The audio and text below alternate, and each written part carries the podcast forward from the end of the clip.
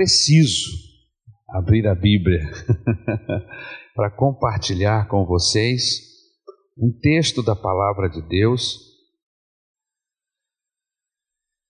que se encontra no livro de Atos, capítulo de número 6, versículo do 8 ao 15.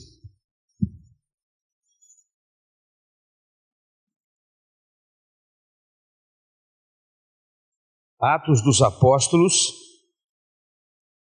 capítulo de número 6, versículo de 8 a 15.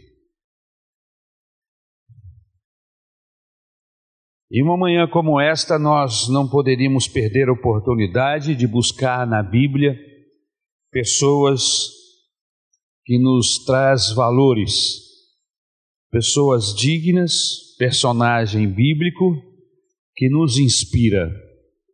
E nesta manhã tão abençoadora, eu gostaria de falar sobre Estevão, Emanuel. Estevão, exemplo de vida, exemplo para que nós possamos fazer igual. Amém? Que Deus nos abençoe. Atos capítulo 6, versículo de número 8 em diante, até o 15 diz assim: Então Estevão, homem cheio da graça e do poder de Deus, realizava grandes maravilhas e sinais entre o povo. Contudo, levantou-se oposição dos membros da chamada Sinagoga dos Libertos, dos judeus de Cirene e de Alexandria, bem como das províncias da Sicília e da Ásia esses homens começaram a discutir com Estevão, mas não podiam resistir à sabedoria e ao espírito que com ele falava. Então, subornaram alguns homens para dizerem: Ouvimos Estevão falar palavras blasfemas contra Moisés e contra Deus. Com isso, agitaram o povo, os líderes religiosos e os mestres da lei e prendendo Estevão, levaram-no ao sinédrio. Ali apresentaram falsas testemunhas que diziam: Este homem não para de falar contra este lugar santo e contra a lei, pois o ouvimos dizer que esse Jesus, o Nazareno, destruirá este lugar e mudará os costumes que Moisés nos deixou. Olhando para ele, todos os que estavam sentados no sinédrio viram que o seu rosto parecia o rosto de um anjo. Obrigado, meu Senhor, pela tua palavra. Mais uma vez eu rogo graça, unção e inspiração para transmitir esta mensagem. Que o teu nome possa ser glorificado através da tua palavra Senhor, que pessoas aqui esta manhã e também através, Senhor, do podcast, possa, Senhor amado, ser abençoado e o teu nome mais uma vez glorificado. Muito obrigado, Jesus, por essa oportunidade que tu nos dá. Em nome de Jesus te agradecemos. Amém. Nós estamos vivendo tempos, meus queridos irmãos, de pessoas venais. Infelizmente, há escândalos por todos os lados ou para todos os lados que olhamos.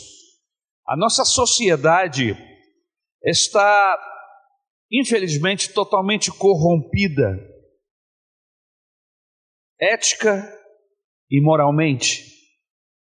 Para você ter uma ideia, os dois únicos candidatos que sobraram depois do grupo que se apresentaram nas últimas semanas, todos dois têm indícios de corrupção, de um lado e de outro. E isso não é um privilégio do Rio de Janeiro. Infelizmente, a maioria dos estados e municípios, aonde também vereadores estavam sendo escolhidos, muitos deles tinham ficha suja.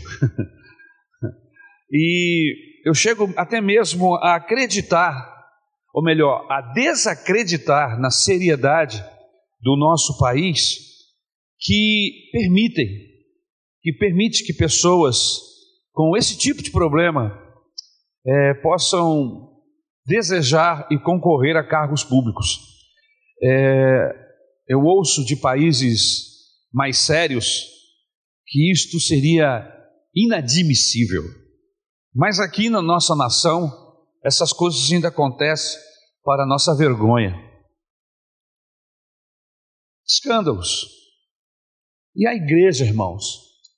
A igreja de Jesus, onde se espera que haja princípios éticos e morais, afinal, ela é o único organismo da terra que se propõe a ser o sal da terra. E um organismo que se propõe a tal coisa, a tal condição, precisa ser pura, precisa ser limpa, precisa ser separada deste mundo com tanta sujeira, com tanta imundícia. Se espera de pastores que estes homens tenham ações dignas. Espera-se de líderes religiosos valores mais altos, princípios altaneiros. Mas infelizmente, meus queridos irmãos, não é isto que vemos. A cada dia que o Senhor nos dá de vida, nós vemos vemos ao invés de bom cheiro, um mau cheiro que exala, infelizmente, da vida e de lideranças. Membros de igrejas pastores, sempre envolvidos em escândalos financeiros, escândalos sexuais, morais, desequilíbrios doutrinários, e vai por aí. É decepcionante. E aí me vem uma pergunta, Emanuel: será que acabaram-se os homens de Deus na terra?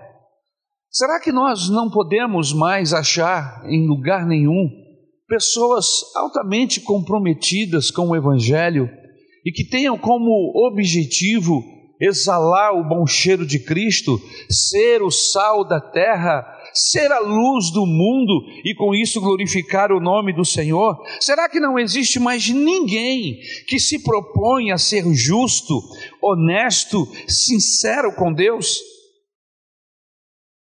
Será que poderíamos encontrar alguém da estirpe de Estevão? Será que ainda existe gente do quilate deste homem? Eu sinto saudades, nostalgia de homens da têmpera, do calibre de Estevão, que foi o primeiro mártir da igreja. Por que Estevão é uma figura, meus irmãos, que destoa do ambiente em que ele vivia e destoa também do ambiente em que nós vivemos? Estevão é descrito neste texto com algumas qualidades. Quais eram as qualidades de Estevão? Primeiro, o próprio nome Estevão significa coroa, diadema, alguém que tem, que possui autoridade. A Bíblia enumera algumas qualidades deste homem. No versículo de número 5, a Bíblia diz que ele era cheio de fé e cheio do Espírito Santo, Emanuel. No versículo de número 8, Francisco, a Bíblia diz que ele era cheio de graça e poder, tinha luz, Deus estava com ele. No versículo de número 15, seu parecer era de um anjo, não se parecia com um porco, parecia-se com um anjo. Embora, meus queridos irmãos, existam algumas pessoas em nossa sociedade hoje que se parecem mais com porcos do que com anjos, né? Políticos, delegados, juízes, pastores, líderes religiosos. A Bíblia Sagrada nos fala que Estevão era um homem cheio do Espírito Santo, e não apenas isso, ele também era versado nas Escrituras. No capítulo de número 7, está todo o seu sermão. E quando nós lemos o sermão de Estevão, nós percebemos a capacidade bíblica, o entendimento, o discernimento de Deus para fazer a aplicação dos contextos do Antigo Testamento com o contexto que ele estava vivendo. Que autoridade, que inspiração nos traz esse homem. Mas, pastor, que tipo de cultura Estevão viveu? Estevão, meus irmãos, ele viveu em uma cultura totalmente contrária àquilo que a Bíblia Sagrada e que os princípios éticos e morais e espirituais ditavam para ele e para o povo de Israel. Será que Estevão viveu em um mundo tão diferente do nosso? Eu fico pensando que não. Estevão viveu em primeiro lugar, em uma cultura onde a razão do mais forte era sempre melhor. Como é isso, pastor? Em uma contenda entre o forte e o sábio, sempre vencia o forte.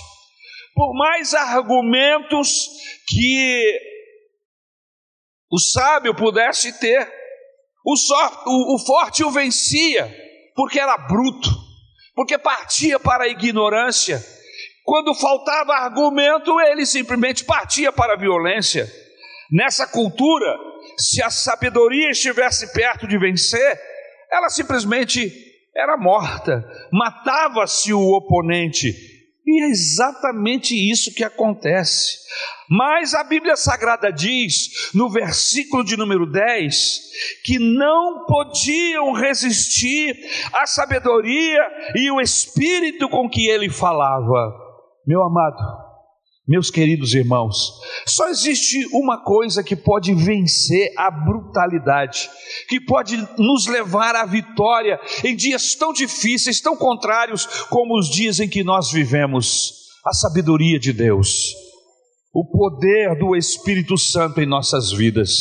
Quando o Espírito Santo atua em nós, quando há uma ação de Deus na nossa vida, na nossa mente, em nossas palavras, em nossas ações, então, meus queridos irmãos, a truculência tem que engrenar marcha atrás.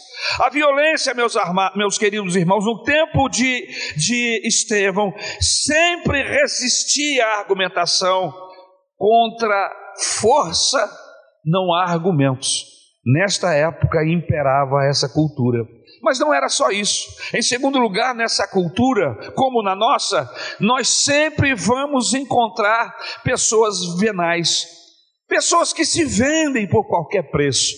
Nos versículos 10 e 11, versículos do texto que lemos, nos, nos dá o entendimento de que naquela época não era diferente de hoje. Nós ficamos olhando para a sociedade e vemos tantas pessoas venais, tantas pessoas que se vendem, não é? A troco do dinheiro, a troco de cargos, a troco de posições e propinas, e vai por aí, é o que se mais fala nesse país. É incrível como não muda o noticiário, é incrível. Eu não sei se você notou, mas de um tempo para cá, é, é, é, o que, é o que mais é, é, os jornalistas, os jornais, a imprensa fala, e não é só isso, é o que se comenta em todo lugar.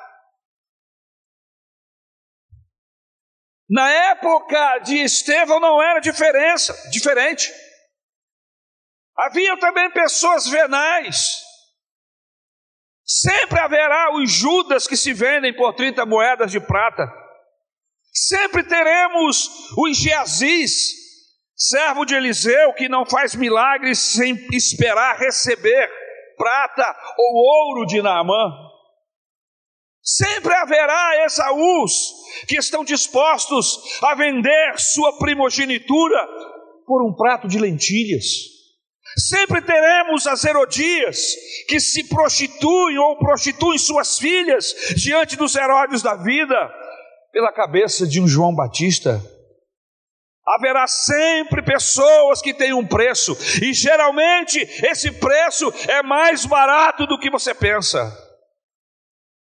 Em uma cultura, meus queridos, onde os desonestos da vida não estão apenas nas prefeituras, nas câmaras federais, Senado, eles estão assentados em bancos, em poltronas dentro das igrejas e também nos púlpitos.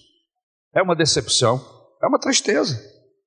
Em terceiro lugar, do outro paralelo que fazemos com a nossa sociedade, as características da cultura que vivia Estevão era uma cultura onde as multidões são manipuláveis. E não é diferente nos nossos dias. Multidões que se permitem manipular, que são frágeis a manipulações. O versículo de número 12 nos dá todo esse entendimento. O texto diz assim: E com isso agitaram o povo, os líderes religiosos e os mestres da lei, e prendendo Estevão, levaram-no ao sinédrio. Havia todo um esquema montado, havia todo um processo muito bem organizado, orquestrado para desmoralizar, para prender Estevão e para matá-lo. E saber que essa mesma multidão que gritava: Rei, Rei, Jesus é o nosso Rei, seria a mesma multidão que gritaria mais tarde: Crucificam. Veja como as as multidões continuam manipuláveis, não mudaram. Todo artista de palco reconhece, sabe, que a mesma galera que aplaude é a galera que vai. A mesma arquibancada que se levanta e grita o gol do artilheiro e diz: Ele é o homem, e dizem o seu nome, é a mesma que amanhã, quando esse indivíduo perder um ou dois gols, vai mandá-lo sair do clube, vai dizer: vai embora, não te queremos aqui, você é muito ruim de bola. Por isso, meus queridos irmãos, por isso, meu amado Emanuel, que cristianismo não tem nada a ver com multidão. Cristianismo tem tudo a ver com olho no olho. Cristianismo, irmãos, é conversão pessoal, individual. Nós falamos às multidões, mas a, a, obra, a operação do Espírito Santo, ela acontece no indivíduo, na pessoa, e é olho no olho. Em quarto lugar, nesta cultura de Estevão, como também na nossa, nós podemos encontrar pessoas sem escrúpulos, pessoas que se submeteram e se submetem a mentir por um preço. No versículo de número 13, o texto diz assim: Ali apresentaram falsas testemunhas que diziam: Este homem não para de falar contra este lugar santo e contra a lei. Sabe, meus irmãos, a Bíblia Sagrada nos orienta, nos alerta em Provérbios capítulo 6, versículo de número 16 até o 19, de que o Senhor, ele tem uma indignação, uma indisposição com um grupo de pessoas que grupo de pessoas são essas? As seis coisas que o Senhor odeia, sete coisas que ele detesta: olhos altivos, língua mentirosa, mãos que derramam sangue inocente, coração que traça planos perversos, pés que se apressam para fazer o mal, a testemunha falsa que espalha mentiras e aquele que provoca discórdia entre irmãos. Eu quero pensar, no nome do Senhor Jesus, que esta manhã o Espírito Santo reuniu aqui um grupo de pessoas cujo sangue de Jesus já limpou, já purificou. E todos esses processos malignos que são encontrados aqui nesse texto e que recebe uma exortação veemente da parte do Senhor, porque a Bíblia diz que Deus odeia pessoas assim, que nós já tenhamos sido transformados e que essas coisas não aconteçam mais nos nossos corações. Porque afinal de contas, qual a diferença entre a igreja e a sociedade em que vivemos se nós estivermos com estes mesmos comportamentos odiados pelo Senhor nosso Deus? A grande questão que eles têm aqui com Estevão são costumes. E por causa de costumes, meus irmãos, eles se fecharam, eles se trancaram, se tornaram obtusos. Esse era o clima, a cultura da época de Estevão. Muito bem, pastor, mas o que o senhor mais tem para nos dizer esta manhã? Eu gostaria esta manhã de guindar aqui desse texto alguns ensinamentos práticos para que no nome do Senhor Jesus nós possamos viver a vida de excelência que o Evangelho quer que vivamos. Emanuel, você está entrando para o ministério pastoral, assim como você, Francisco, como evangelista da nossa igreja. E eu preciso, esta manhã, passar algumas dicas para vocês, porque no processo da vida, de hoje em diante, portas vão se abrir, circunstâncias novas ocorrerão, e vocês estarão sujeitos a erros, a julgamentos, e eu, eu preciso, no nome de Jesus, guindar alguns princípios aqui e tentar de uma forma muito clara trazer esses princípios para que vocês, no nome de Jesus, possam guardá-los no coração. E, e, o primeiro princípio que eu quero guindar aqui, a primeira coisa que Estevão nos ensina, porque essa é a proposta do texto, pois o tema da mensagem é Estevão, um exemplo de vida. E, e, e quais são esses exemplos? Que exemplo é este? Ou quais são os exemplos que Estevão tem para nós esta manhã? Tem para você, Emanuel, e para você, Francisco. O primeiro exemplo é que Estevão nos ensinou a não deixar que a mesquinhez das pessoas nos esvazie daquilo que temos dentro de nós. Eu sei, meu querido irmão Francisco, meu querido Emanuel, que vocês estão com muitas expectativas boas. E geralmente é assim na obra do Senhor. O Espírito Santo gera em nós essas expectativas. Mas você sabe que não vai ser difícil você encontrar gente para esvaziar você? Para tentar lhe roubar a sua alegria, tirar a sua paz, roubar o seu equilíbrio. E isso não acontece apenas com líderes, com pastores, não. Isto acontece com todas as pessoas e não apenas na igreja. Gostaria que não acontecesse na igreja, mas principalmente no mundo em que nós vivemos. Existem pessoas com sentimentos menores, inveja, ciúmes, Pessoas pequenas que têm como objetivo nos esvaziar, nos roubar. Estevão não permite que isso aconteça. E é, esse é o grande exemplo, é o primeiro grande exemplo que nós percebemos aqui. Ele não permite que as pessoas que estão raivosas, estão enciumadas, malignamente inveja, com inveja no coração, lhe roube Deus.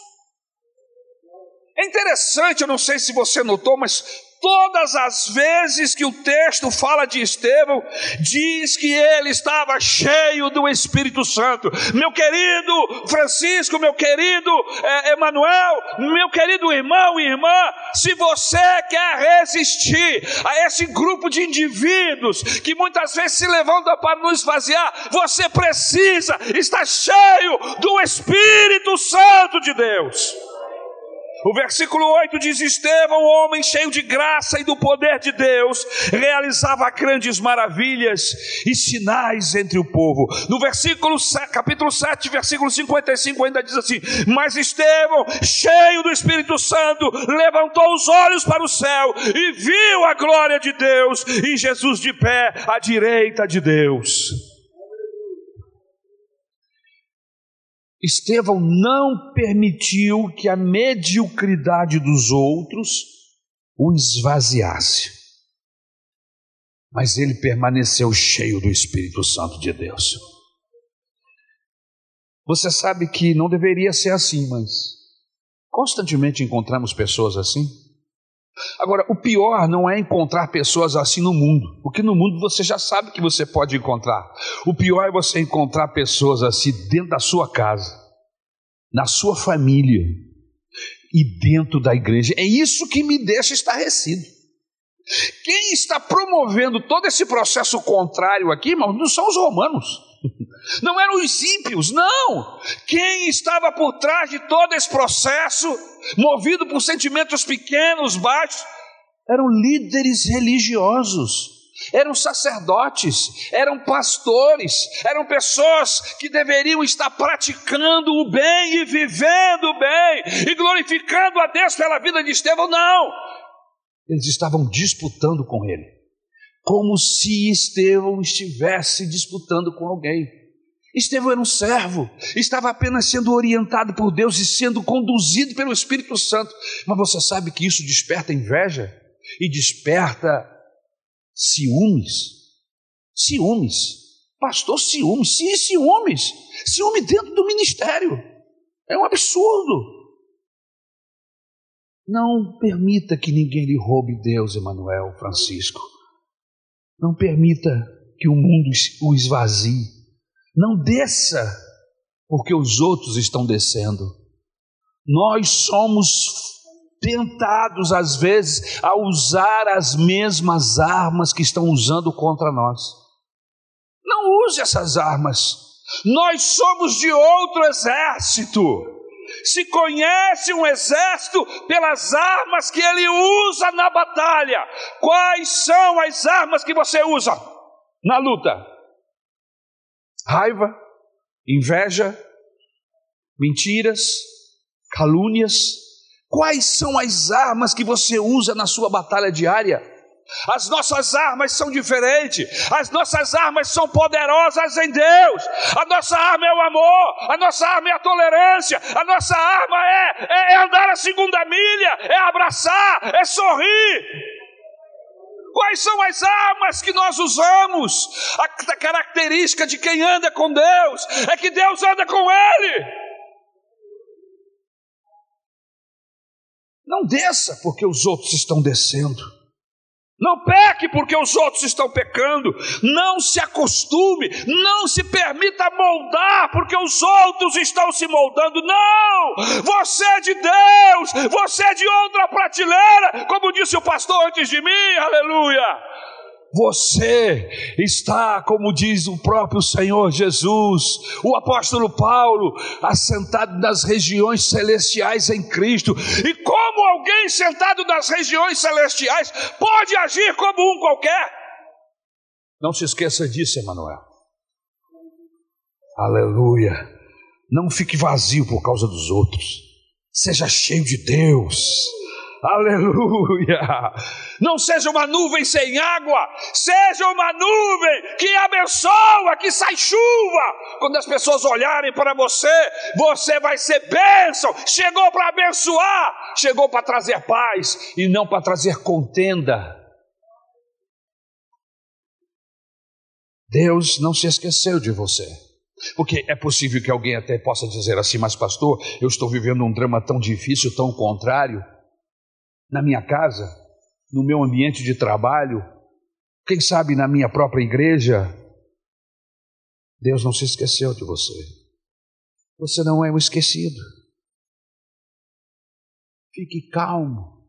No tempo certo, Deus vai exaltar você. Você não pode usar as mesmas armas que estão usando contra você no tempo certo. A Bíblia diz: humilhe-se debaixo da potente mão do Senhor, e no seu tempo ele exaltará você. É isso que diz a Bíblia. E vou dizer mais: e se ele não te exaltar aqui, ele vai te exaltar na eternidade, mas ele vai exaltar, aleluia. Em segundo lugar, o que Estevão nos ensina? Estevão nos ensina a ver além das circunstâncias. Veja que há uma multidão querendo apedrejá-lo. Está aí no capítulo 7, versículo 54. E no versículo 55, Estevão olha para cima. Tem um grupo enorme querendo comer o, o, o fígado dele, querendo matá-lo, destruí-lo. Em vez dele estar tá olhando para os inimigos, como nós normalmente fazemos, e quem sabe até jurando alguns deles, é, é bom você me matar mesmo, porque se eu ficar vivo, eu te pego na próxima esquina.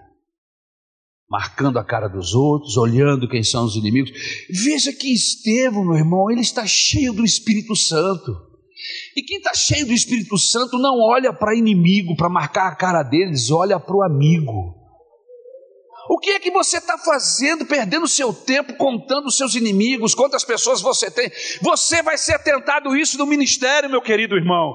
Eu sou tentado a todo instante a ficar observando quem está a favor, quem está contra, quem está com ciúme, e você muitas vezes tem que ficar meio que pisando em ovos. Que isso, pastor? É exatamente isso que esse homem está vivendo. Mas ele tira os seus olhos das pessoas dos inimigos e coloca os seus olhos em Deus. Nós precisamos aprender a não olharmos apenas as circunstâncias, mas olharmos para aquele que está acima de toda e qualquer circunstância, o nosso Senhor e Salvador Jesus Cristo.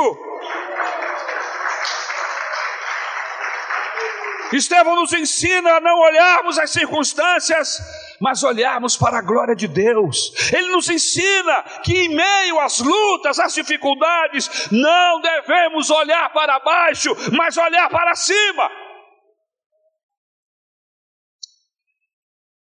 Quando eu era bem jovem, eu estava na casa da minha avó. E a minha avó gostava muito de ouvir a Rádio Copacabana. Era uma rádio com direção evangélica e que constantemente tocava hinos. E eu me lembro de um desses hinos, eu ouvi uma vez só, irmãos, e aquilo entrou no meu coração. Eu nunca mais esqueci, é incrível. Isso já vai para mais de, de 30, 40 anos. A letra do hino diz assim: Se dores, desespero ou as tristezas vierem atingir seu coração, lembra que tu tens uma esperança no poder glorioso da oração olha para cima, tem fé em Jesus, não desanimes, carregue a sua cruz, Jesus que era santo, sua cruz carregou, foi até o fim, não desanimou.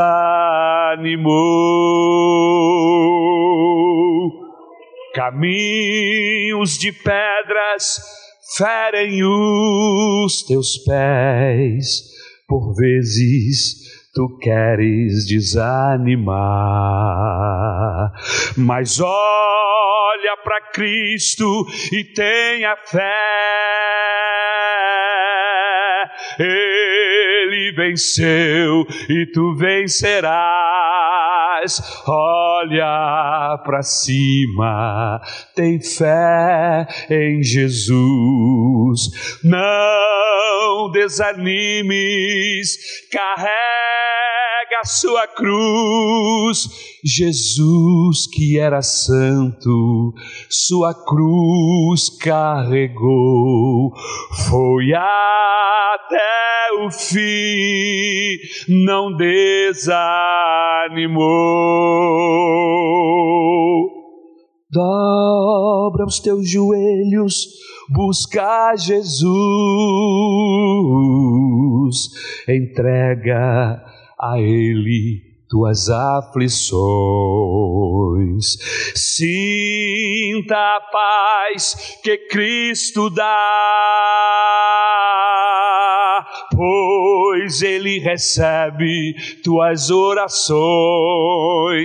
Olha para cima, tem fé em Jesus. Não desanimes, carrega a sua cruz. Jesus, que era santo, sua cruz carregou. Foi até o fim, não desanimou. Olha para cima. Não olhe para as, as, resistências do inimigo apenas. Não olhe para aqueles que se levantam contra você. Não perca o seu tempo contando inimigos. Olha para cima e veja que o Senhor está do seu lado para lhe amparar, para lhe sustentar. Você vai viver dificuldades, meu amado, em que você vai ser tentado a olhar para baixo, olhar para os inimigos, mas nesse momento não ceda essa tentação. Continue olhando para Jesus porque a Bíblia diz que Ele é o autor e consumador da nossa fé. É o que diz Hebreus capítulo 12, versículo 2: olhando para Jesus, o autor e consumador da fé. Aleluia!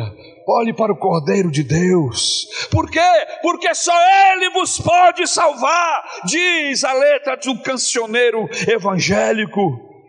Todos que lhe apedrejavam, mas ele contemplava o Senhor. E veja que Jesus, quando ele olha para ele, Jesus está de pé para recebê-lo. É o que diz o versículo de número 56. A terceira coisa interessante que Estevão quer nos ensinar aqui nesse texto é que Estevão ensina que o cristianismo não é uma religião de bons princípios apenas. Nós não estamos aqui para fazer de você um bom cidadão. Embora a gente entenda que isto é consequência de quem anda com Deus, ser um bom cidadão. Mas o objetivo do Evangelho não é que você seja educadinho, não é que você pague os seus impostos, ainda que o Evangelho nos leva a ser educados, a pagar a quem devemos, a ser bons cidadãos. Não! O Evangelho tem uma proposta maior para mim, um desafio maior do que simplesmente ser um bom cidadão. Aleluia. Enquanto apedrejavam Estevão, ele orava. E qual era a sua oração? Senhor Jesus, recebe o meu espírito, aleluia.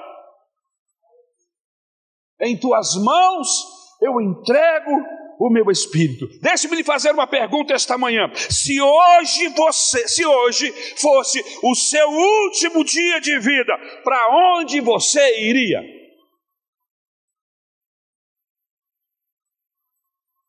Qual seria o seu destino final? Para onde iria sua alma se hoje você morresse? Queridos, o cristianismo resolve esta questão. Vejam que os espíritas falam de reencarnação para purgar os pecados. Os hindus diriam que você dissolveria em um eterno nada.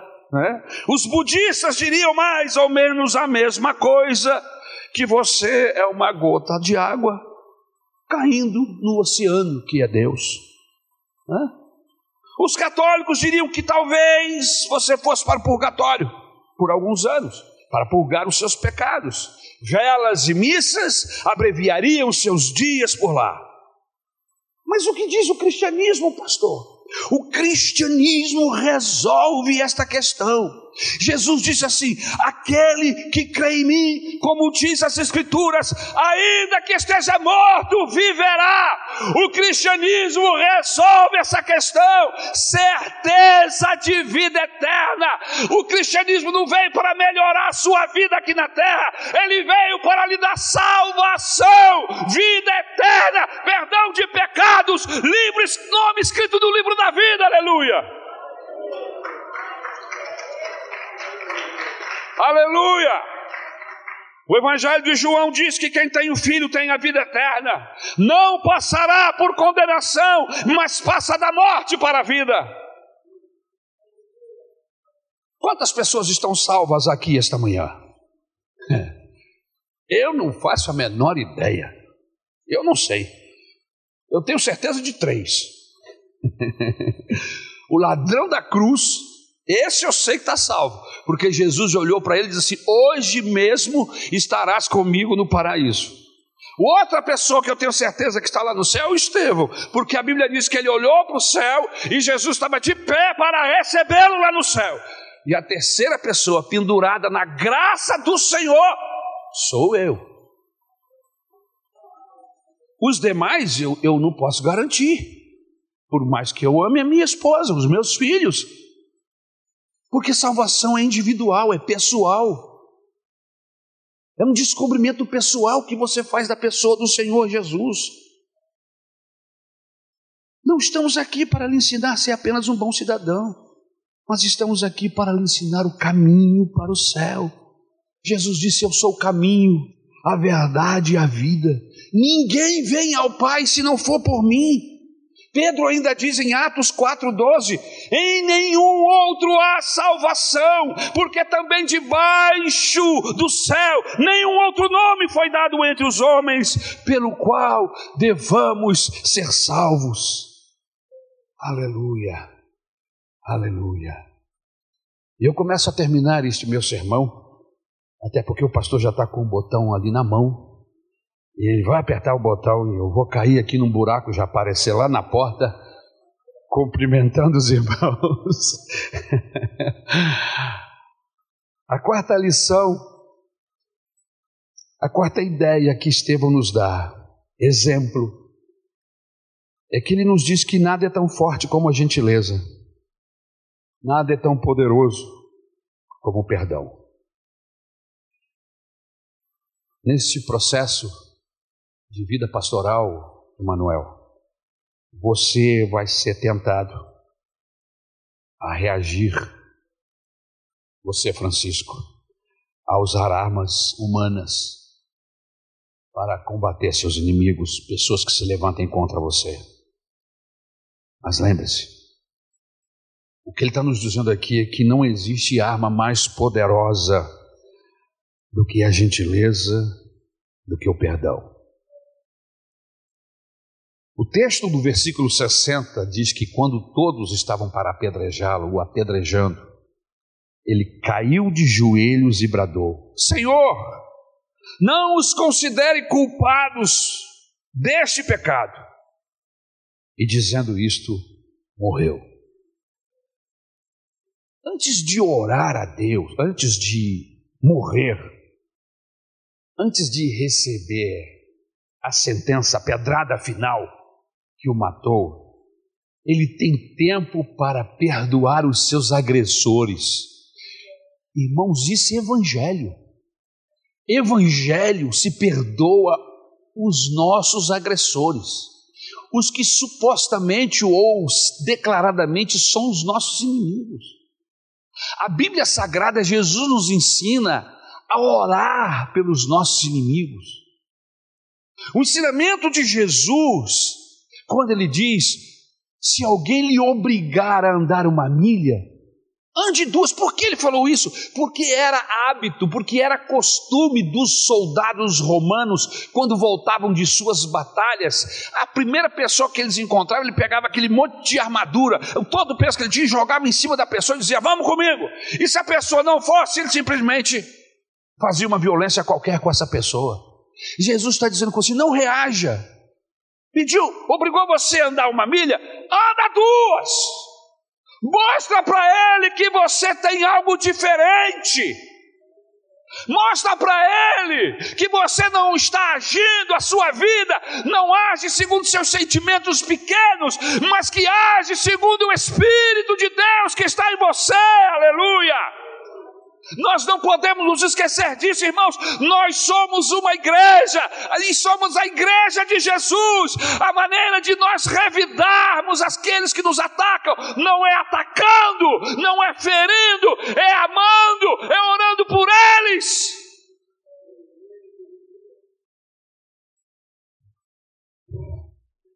Perdão e não ódio, carinho e não raiva palavras mansas que desviam o furor, que desviam a ira. Nada é mais forte do que a gentileza, meus irmãos.